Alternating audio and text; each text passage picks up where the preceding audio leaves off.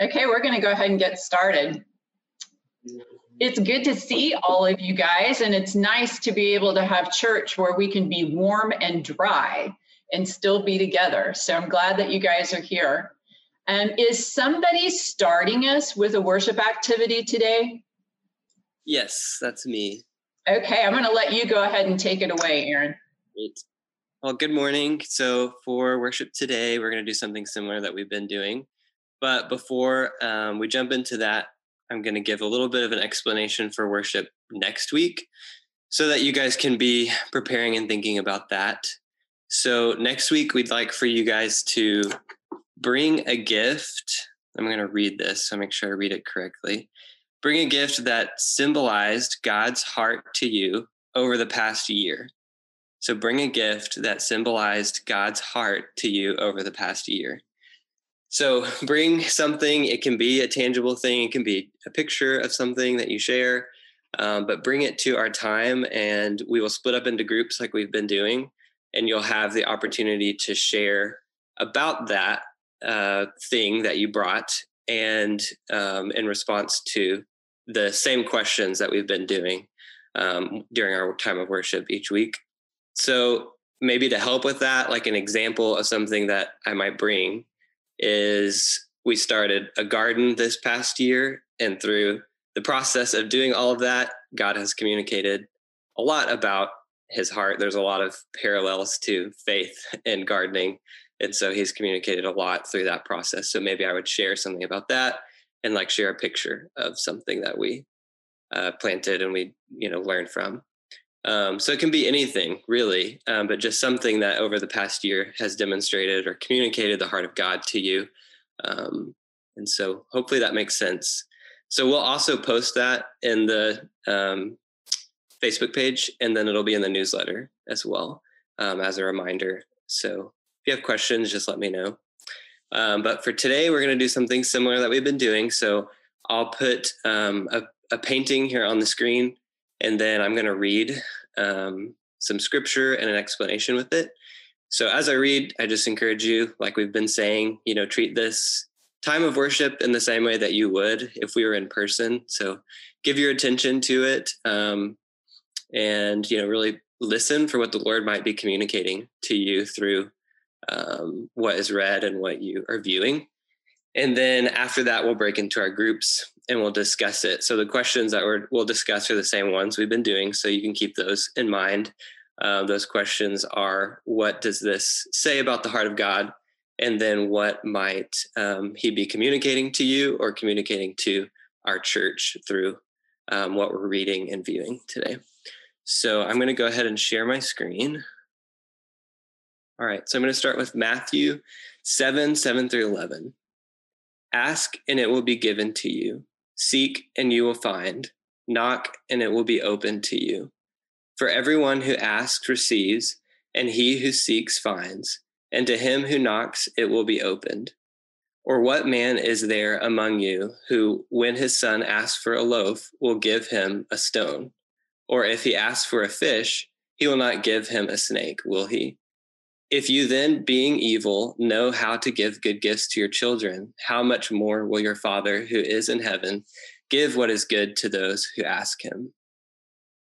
In what way do you want to learn to live your life fully in 2021? Posture is important. I'm not referring to merely the sit up straight kind of posture, but the kind of soul stature, if you will, healthy for a genuine life worth living well in God. Consider the strength of memory, the mural on the screen. Standing five stories tall, it reveals rather publicly a posture of surrender, perhaps in the midst of pain and a willingness to receive care and support. It is a picture of readiness, a readiness for change. With Jesus' words in Matthew 7 7 through 11, we are provoked to consider if our life is postured to truly seek after what is good are you ready for change? How is Jesus ask how is Jesus in your asking? Jesus is serious about our asking just by virtue of giving us three imperatives in this passage. Ask, seek, knock. I'll abbreviate it as ask. They have an, an iterative iterative texture to their orientation. Keep on asking, seeking, and knocking. Our asking reveals our heart. Jesus actually cares about the formation of our asking. Do we?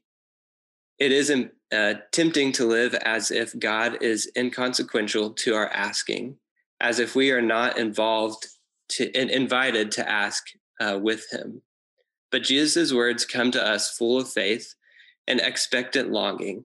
He knows what is truly real and good. The question is, are we really are we ready to trust that he knows what is truly real and good for us? Do we trust that he is ahead of us in our asking? So I'm going to stop there and I'm going to go ahead and post this, um, what I was reading here in the chat. And so if you want to pull that up in your groups and re- refer back to it or read more from it, if you want to read the poem in your group, or um, there's even a song later if you want to listen to the song, whatever you want to um, view or utilize in your group, you can. You can also find the link to that in the um, Facebook page or in the newsletter this week if you want to pull that up through there. Um, so in our groups, you'll discuss the same questions we've been going over. Um, what does this communicate about the heart of God? And then what might God be communicating to you or to our church? And then something else too that maybe we've mentioned in the past, but I would recommend you to start with prayer in your group. Um, and don't be rushed in praying. Um, spend some time in prayer, whether that's in reflection with what we just read and viewed, or if it's just praising God and thanking God for who He is. Um, whatever kind of prayer that may be, just start with prayer and don't be rushed in your prayer. Maybe multiple people can pray as well before you start discussing the questions I just think that can be a helpful way to make sure that we're orienting ourselves towards God um, and we're really listening and, and engaging Him in this time of, of worship and in our responses as well. Um, so if whoever is breaking us into groups, you can go ahead and do that. Um, and we'll go from there. Okay, I think everybody is back. Um, I wished that I had done the announcements before we did that worship activity, but I didn't think that through very well.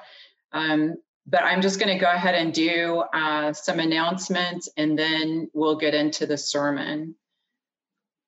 First of all, I want to um, actually, before we go into announcements, I want to encourage you to really prepare for the worship activity that we do every week. Uh, they're posting those um, at least five or six days before uh, the next time that we get together to talk about it.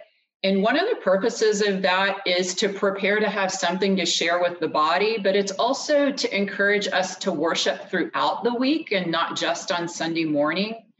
And so I would encourage you to take the time, if you haven't already, to read through what we did today to, the link is posted on Facebook and in the newsletter. And to let that speak to you and teach you and let that uh, show you the posture of worship that you need to take. It also incredibly relates to the sermon this morning. They are very intertwined, and I think that it will help you to actually put into practice some of the things that we talk about this morning. Okay, so women, we have always done an ornament exchange ever since we started Denton North, and we want to continue that tradition. And so we're going to do it virtually this year. There are a lot of details involved in this. And so, again, these are posted in the women's GroupMe. They are posted on Facebook. They are posted in the newsletter. So please go there and read all of the details. The most important thing is that we need you to sign up today because we've got to do some matching up of who you'll be taking an ornament to, and we need to get that to you quickly. So please sign up today and please participate. Second, we have a hot chocolate and Christmas memories event that's coming up next Sunday at 7 p.m. Again, those signups are on Facebook and in the newsletter, so please go and sign up for that today. Um, it'll just be a time of drinking hot chocolate together and sharing Christmas memories. Third, um, we sent cards to our friend Joe on his birthday, And he still has those cards hanging on his wall at Denton Rehab. So we want to replace those with some Christmas cards. It brings a lot of joy to him and it helps him feel connected to our body. So Kurt's going to post his address in the chat. And if you would take time this next week and send him a card, um, that would be so meaningful to him and he would appreciate that. And then take the sermon survey if you haven't already. We'll be talking about that some next week. And so we need you to take that survey um, as quickly as possible, actually, so we can use those results when we talk. Um, Garvin, did you have an announcement you wanted to make? Oh yeah. Um, yes, I can. I guess I can talk quickly. Um, so a few of us are putting on a like virtual type of show uh, in support of the our, our daily bread in Denton. And so throughout the DFW, uh, there's a few different like drop off locations because we're like collecting um, different hygiene products and like gently used clothing items. And so just check out the Facebook post. Uh, there's a few different uh, locations in which you can just take your donations to, and then we're going to bring it to our daily bread. And then on the 21st, some folks are going to come together and like sing Christmas songs and whatnot. And so you can sit back and just watch the the virtual show. So yeah, that's all. If you have any questions, you can ask me about it or Ashley or yeah. Okay. Okay. Thanks, Garvin. I appreciate it. No problem. Okay. Is there anybody else that had something that you needed to to tell the body this morning? Okay, then we're going to go ahead and dive in. I'll interject real quick. Is that okay, Leslie? Yeah. Now that you're interrupting me, Sean, Yeah. go right Hey, ahead. stop, stop. Um, I, I don't see Tong on here, but he's doing a men's Secret Santa, and um, he's going to be reaching out to us, and I'll, I'll help him today. Uh, reaching out individually to the men at DNC. We'll text, and if you're interested in the Secret Santa, we'll partner people up. Thank you. Um, if you can't tell, we're trying to do some things to keep us connected, even though we're meeting virtually. And so that's why you're hearing a bunch of different um, activities. And so I would encourage you to really participate in those. Um, it's going to be a great way to um, encourage the rest of the body, I think, and it'll be fun as well. I, I have a question. Yes. Email mentioned something about hot chocolate. And will this be in powder form? Like, how will this hot chocolate arrive to our home if we sign up for this? Sean? Yeah, we're just going to get hot chocolate packs and drop them off. I'm not going to be, I, I'm not like a hot chocolate connoisseur to, to make some really dope ones for everybody. But yeah, they'll be just little packs. Um, and if you want to bring your own much better hot chocolate too, I'm totally open for that. but yeah, in the sign up, I'll say real quick the sign up says if you would like hot chocolate delivered to you, um, to to check yes and then put in your address and we would deliver the pack. Okay. So I am something I never thought I would be. I am a boy mom and I love being a boy mom. But after growing up with two sisters, the things boys say and do were sometimes a shock for me. So there was the day I came home from the store, and one of my boys, along with his cousin, had hoisted a cooler of uh, water balloons up onto the roof. So you heard me correctly, up onto the roof, and they were in elementary school. That thought never would have occurred to me and my sisters. I don't know where that comes from. And then there was the time one of them said, Okay, well, that's the point. I can't tell you what they said. And Kurt developed a saying over the years know your audience. And even though they're grown adults now, he still uses that with them. When they start to say something in front of me that he knows I won't appreciate, he just says, Remember your audience.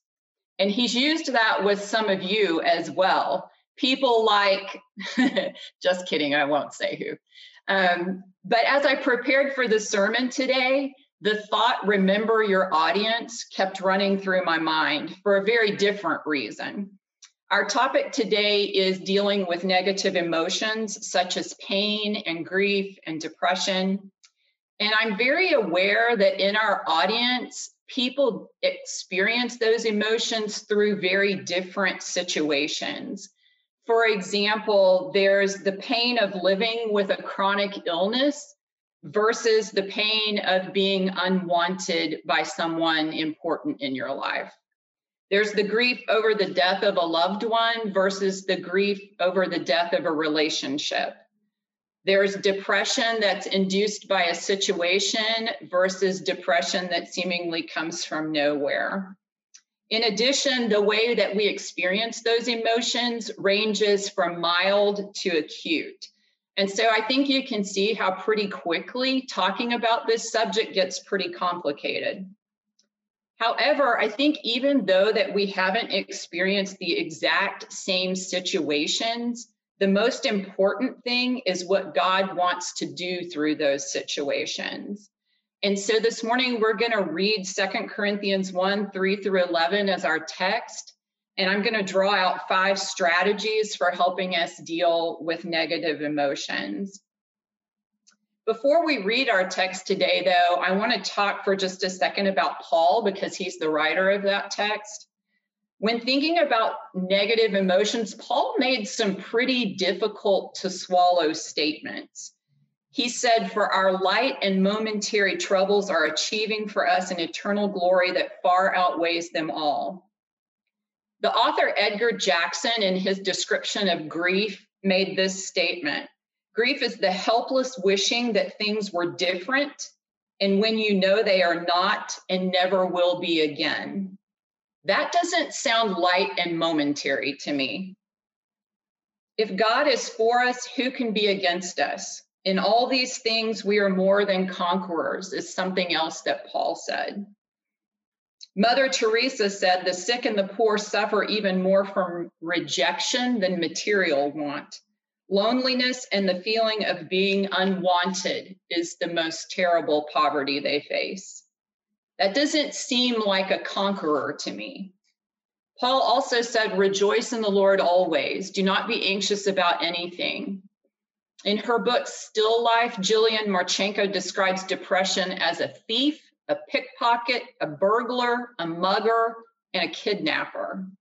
And you're going to tell me to rejoice? See, I think it's easy to write Paul off as some super spiritual guy who just doesn't get it. Rikk Watts, in talking about Second Corinthians in his new foundations class, says that Second Corinthians is the most intensely personal of Paul's letters, and that we get to see him bruised and bleeding not only physically, but emotionally. And Paul describes a little bit of what this looks like in Second Corinthians, and he says this Five times I've received from the Jews the 40 lashes minus one. Three times I was beaten with rods. Once I was pelted with stones. Three times I was shipwrecked. I spent a night and a day in the open sea. I have been constantly on the move. I have been in danger from rivers, in danger from bandits, in danger from my fellow Jews, in danger from Gentiles, in danger in the city, in danger in the country, in danger at sea, and in danger from false believers. I have labored and toiled and have often gone without sleep. I have known hunger and thirst and have been and have often gone without food. I have been cold and naked. Besides everything else, I face daily pressure because of my anxiety for all the churches. And despite all he's gone through, and those things he just described, and trying to help the Corinthians, in Second Corinthians, they at the worst have turned against him and at best have just not defended him. And either way, it's heartbreaking for him. So, my point is, Paul knew what it was to suffer and experience pain, grief, and depression. His statements that he made, the ones I read earlier, were based on reality. They weren't based on escapism or denial. He says in Second Corinthians 1, we were under great pressure, far beyond our ability to endure, so that we despaired of life itself. He wasn't one of those people Chelsea talked about last week who paints a smile on their face because Christians should be happy. Furthermore, nowhere in his writings or in the Bible as a whole is it indicated that honest confrontation with suffering, like we see in lament passages, is a lack of faith. So I say all that to say Paul knows some things, and we should listen to the wisdom he has in this. Aaron, is it possible for you to put that painting back up on the screen for just a second? Yeah, I can do that. Thank you. I'm going to read uh, 2 Corinthians 1 3 through 11, and I want you to look at the painting while I read this out loud to you. Praise be to the God and Father of our Lord Jesus Christ, the Father of compassion and the God of all comfort, who comforts us in all our troubles, so that we can comfort those in any trouble with the comfort we ourselves receive from God. For just as we share abundantly in the sufferings of Christ, so also our comfort abounds through Christ. If we are distressed, it is for your comfort and salvation. If we are comforted, it is for your comfort, which produces in you patient endurance of the same sufferings we suffer. And our hope for you is firm, because we know that just as you suffer in our sufferings, so also you share in our comfort. We do not want you to be uninformed, brothers and sisters, about the troubles we experienced in the province of Asia. We were under great pressure, far beyond our ability to endure, so that we despaired of life itself. Indeed, we felt we had received the sentence of death. But this happened that we might not rely on ourselves, but on God who raises the dead. He has delivered us from such a deadly peril, and he will deliver us again. On him we have set our hope that he will continue to deliver us as you help us by your prayers. Then many will give thanks on our behalf for the gracious favor granted us in answer to the prayers of many. I chose that text before I saw this painting and before I read this devotional. But if there's one thing I want you to remember about today that really represents the message of this text, it's this painting. It's this surrender to letting God comfort us and the posture that we take before Him in accepting His comfort and His support. In verse three, when Paul says that God is the Father of compassion and the God of all comfort, the idea behind the word comfort here and in the New Testament is always more than just soothing sympathy. God doesn't just want to make us feel better. That's not the point of his comfort. It has the idea of strengthening, of helping, and of making us strong. God, when he comforts us, wants to make us strong. So, how do we handle negative emotions? First, we handle them with community. Verse 4 says, He who comforts us in all our troubles so that we can comfort those in any trouble with the comfort we ourselves receive from God.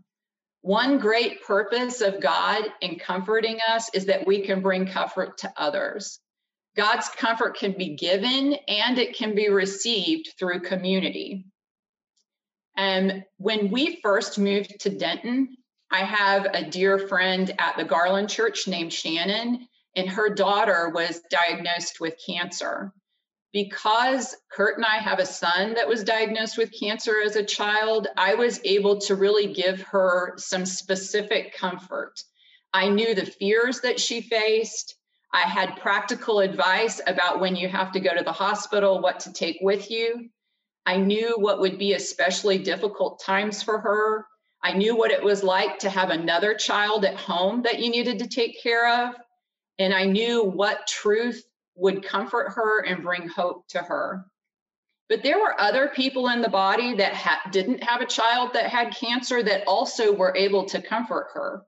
We don't have to go through the exact same experiences to comfort one another. Sometimes the best way we can comfort others is to just be there. Um, I recently spoke with a young woman whose father passed away suddenly. She had a fractured relationship with him. He lived out of state. It was in the middle of stay at home, so there was no funeral. And we were talking about what it looked like for her to grieve this loss. And in the course of talking, she made the comment that when she found out he had passed away, she didn't want to be alone. She just wanted someone to be present with her. She didn't need them to have the right words to say. She didn't need them to do anything for her. She just needed them to be there with her. And we learn that from God. It's what he's so good at. comforting us with his presence.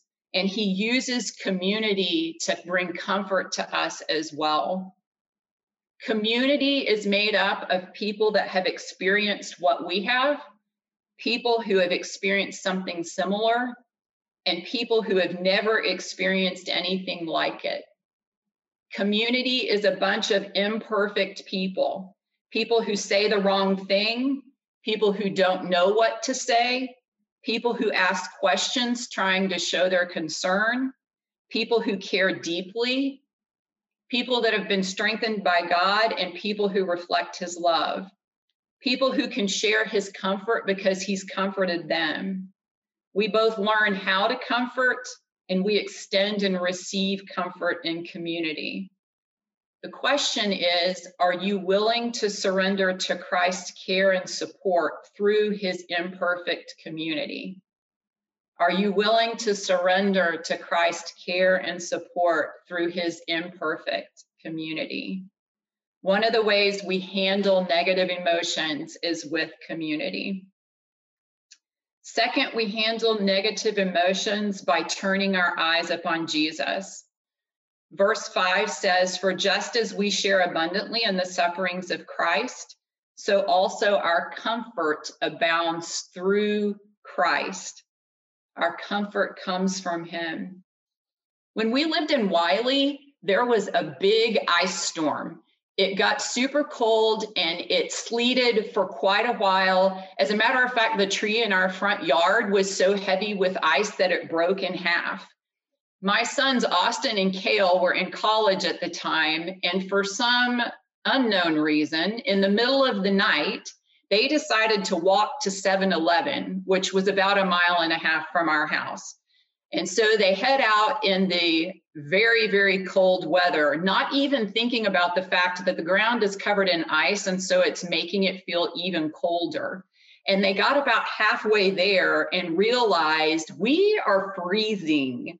So they go to 7 Eleven, get all their snacks they're going to get, hang out there with the guy that was working there for a while so that they could warm up, and then they head back. When a storm hits, whether it's an ice storm, a tornado, or whether it's pain, grief, or depression, shelter and comfort is what we need most. With God, shelter is available to us from the moment the storm hits. So, why do we sometimes stand outside in the cold like my boys did? Sometimes I blame God for leaving me alone out there, for not caring about me, and yet his shelter is there all the time. I just have to surrender to it. How do I miss it? Because sometimes what I want to do is run to a fake shelter. Sometimes when I'm upset, I want to eat brownies or chips or candy or all of the above. For some people, it's losing themselves in social media, spending hours gaming, drinking alcohol, binge watching TV. We have a lot of shelters that we use for pain, grief, and anxiety, but in reality, they're counterfeits and they don't work. They're like my closet a couple of weeks ago at our house, the tornado sirens went off and the wind was blowing super hard. So we decided maybe we ought to turn the TV on and see what's going on. And when we did, we found out that there was rotation close to the house. So we got in our master closet. The only problem is the closet doesn't have interior walls. As a matter of fact, there's no place in our home that has all interior walls we get in the master closet because it at least makes us feel safe. But the truth is, it's not. It's not an effective shelter from a tornado, it's a substitute. And all those things that I just talked about are the same thing. They're not effective shelters from pain and grief and depression. They're just substitutes that we run to and they don't work. A shelter is a place of safety and security and protection. In Psalms 91, 1 and 2 says, Whoever dwells in the shelter of the Most High will rest in the shadow of the Almighty. I will say of the Lord, He is my refuge and my fortress, my God in whom I trust. God is our true shelter. He's our shelter even when we can't feel Him even when we can't understand the whys. He keeps us warm and safe and dry, even in the midst of our hurting. As I started thinking through this sermon, there's an old song from my childhood that came to mind, and I was singing it all week long. I I did not sing this song just a ton as a child, but it just coming kept coming back to me. And so finally I stopped and really listened to the words of it and I wanted to share them with you. The song is called Turn Your Eyes Upon Jesus and it's by Helen Lemmel and it says this. Turn your eyes upon Jesus. Look full in his wonderful face and the things of earth will grow strangely dim in the light of his glory and grace. O soul, are you wearied and troubled? No light in the darkness you see? There's light for a look at the Savior and life more abundant and free. His word shall not fail you, he promised. Believe him and all will be well. Then go to a world that is dying, his perfect salvation to tell. One of the things that's so beautiful about this song is the melody to it. Um, it's very peaceful and very comforting. I am not a great singer, but I do want you to hear that melody. So I'm going to make my best attempt here. Turn your eyes upon Jesus. Look full in his wonderful face and the things of earth will grow strangely dim in the light of his glory and grace.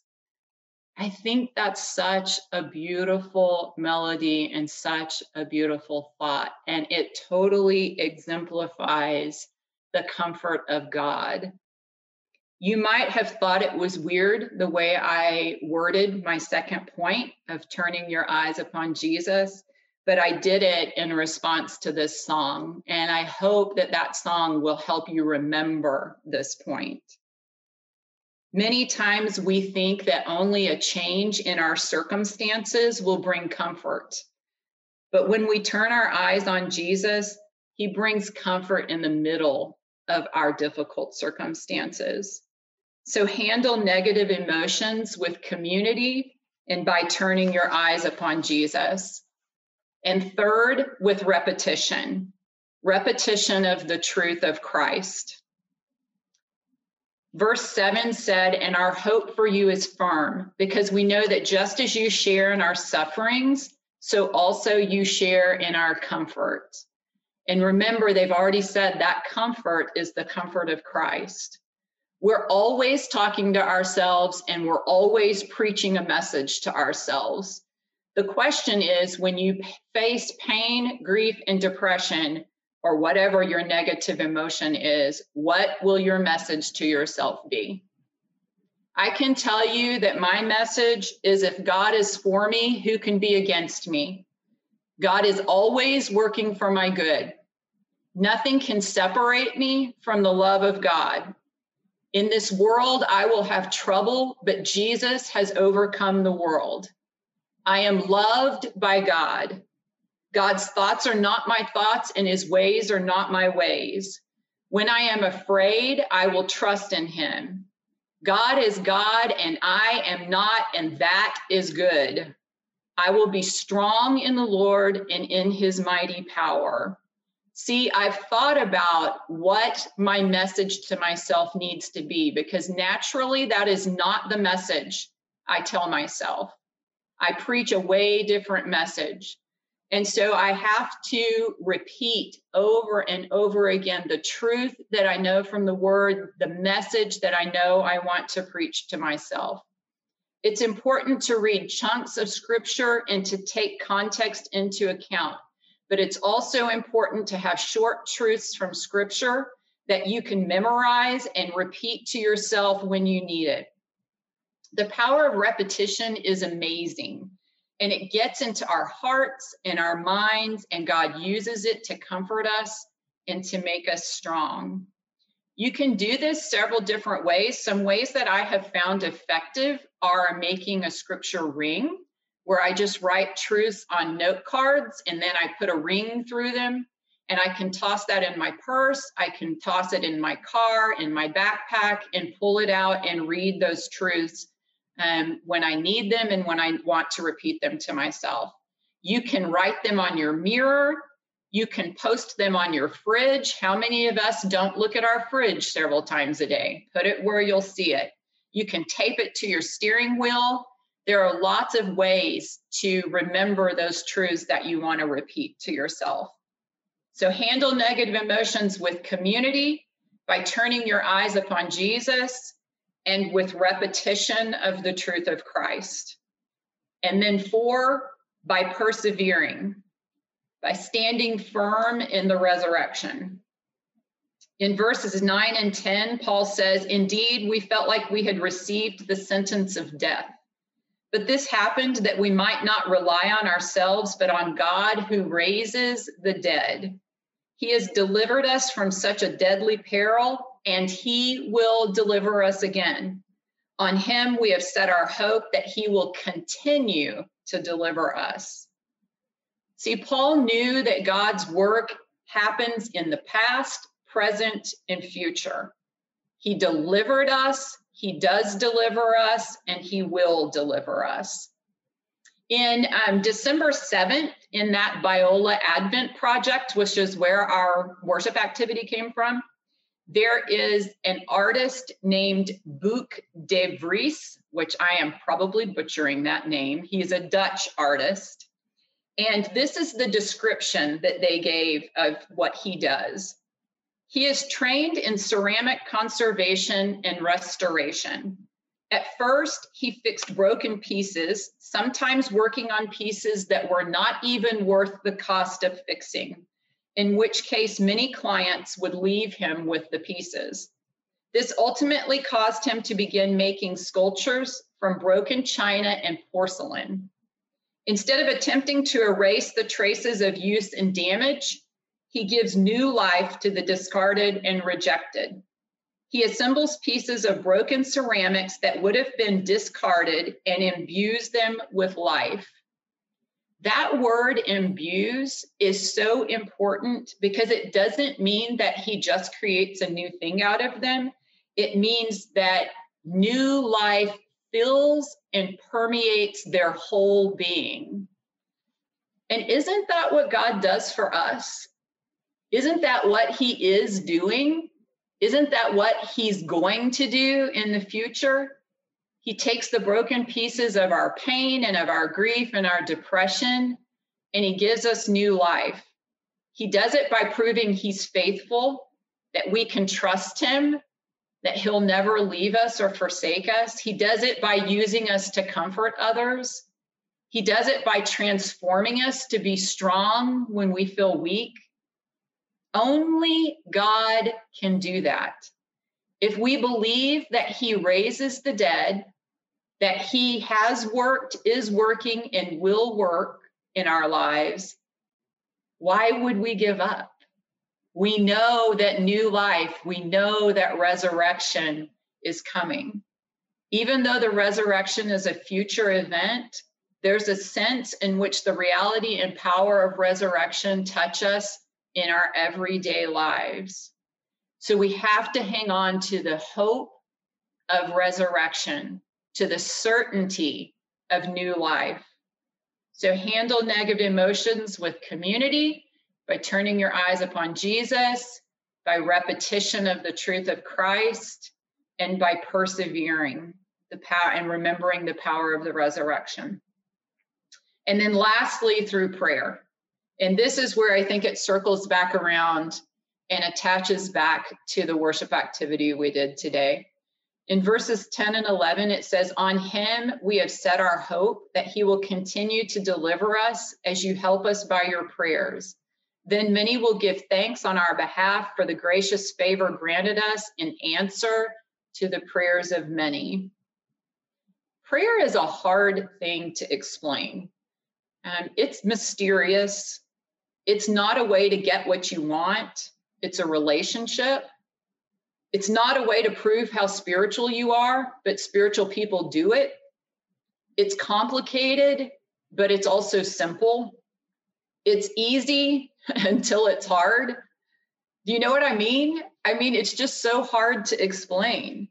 But God works through prayer. James says it's powerful and effective. Do you believe that? The questions the devotional writer in our worship activity gave us today are helpful questions to think through and talk to God about and answer. Do you trust that God knows what is good for you? Do you trust that He's working for your good? Do you believe that He gives and will keep giving through prayer? Will you keep asking? Will you keep seeking? Will you keep knocking like Jesus told us to do? There's both a community and a personal aspect to prayer. The community aspect is that we can pray together and we can pray for each other. And my admonition to you this morning is do not underestimate the power of praying for others or having them pray for you. When others are grieving or in pain or depressed, we sometimes say, All I can do is pray, as if that's some insignificant thing. But it's the most important thing we can do. God gives strength, He does more than we can ask or imagine, He gives wisdom, and He gives peace. Um, at one point in my life, I was struggling greatly with anxiety and depression. And it was way worse when I would go to bed at night. And so I had a friend that said, Every night when I go to bed, I'm going to pray for you. And so when I was getting in bed and my depression and anxiety were at its worst, I knew that she was lifting me up to God, who is the God of all comfort. And what God did was he made me calmer, he made me more hopeful, he strengthened me, and eventually the depression and anxiety went away. Now, did God heal me? Or did he just strengthen me to deal with it until it went away on its own? I honestly don't know. I just know that her prayers changed me. And I think that that is the biggest gift we get in prayer is the way it changes us, not the way it changes our circumstances. So let the community pray for you. It's part of handling negative emotions with the community is letting them pray for you. There's also a personal aspect to prayer. We can talk to God on our own. Um, don't let negative emotions keep you from talking to God. Keep those lines of communication open.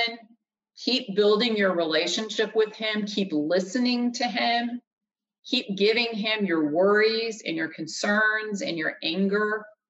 Keep worshiping Him. Keep thanking Him.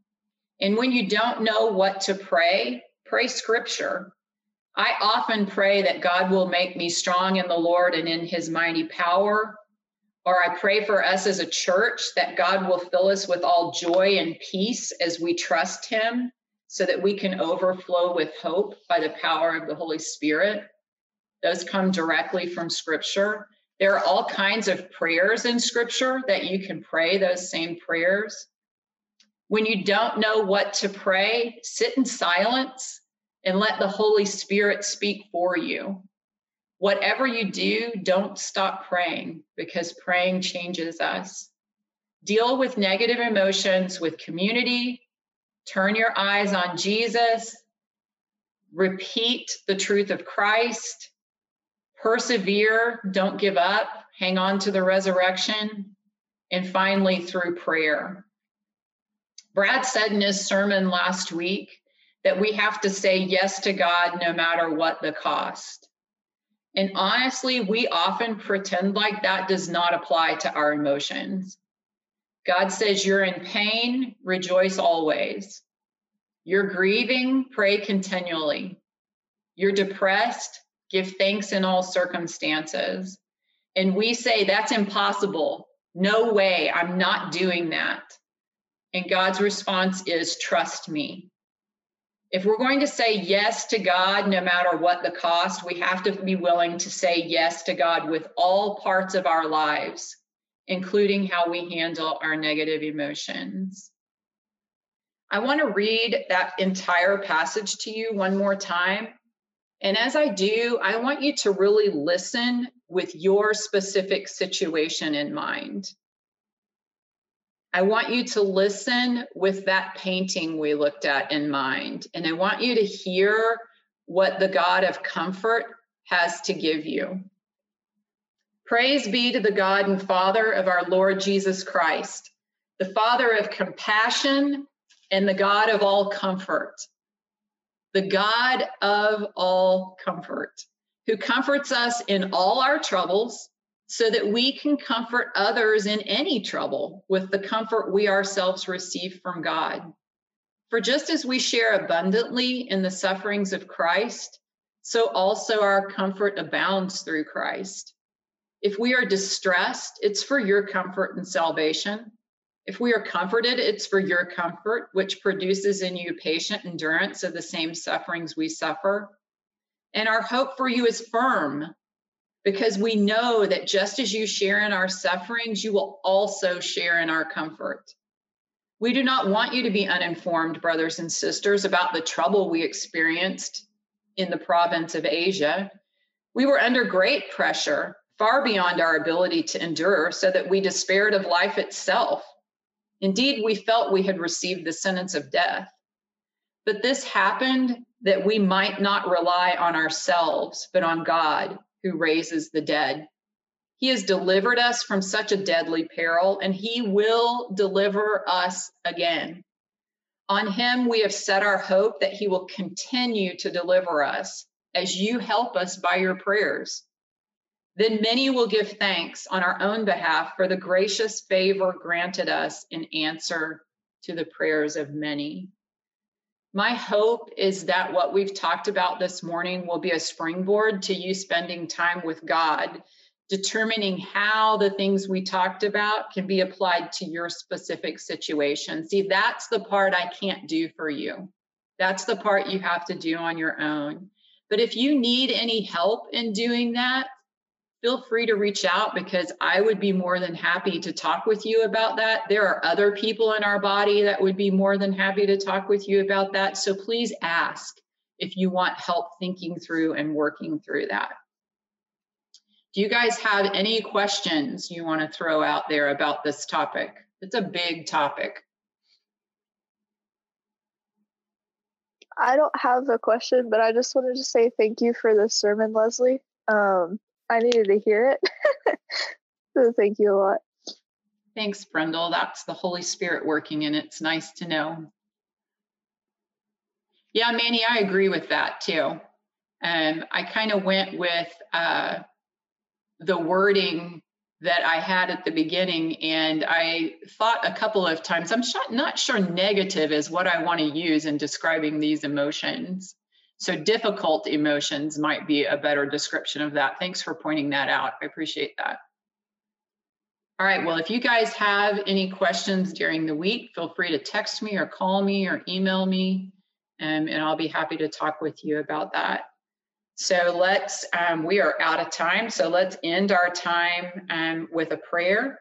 And then if you guys want to hang around and talk, you can. Um, if you are uh, ready to uh, head out and finish the rest of your day up, you can do that as well. And God, I just thank you for being the God of all comfort.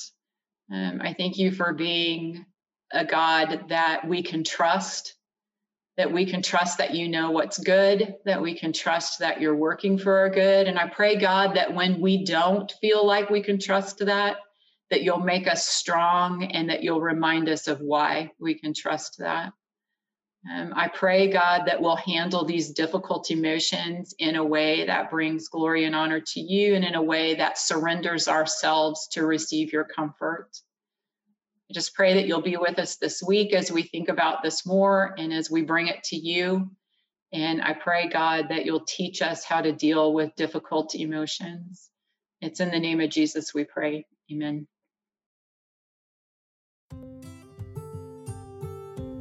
Thanks for joining us for our sermon podcast. We would love for you to join us on Sunday morning or in one of our small groups during the week.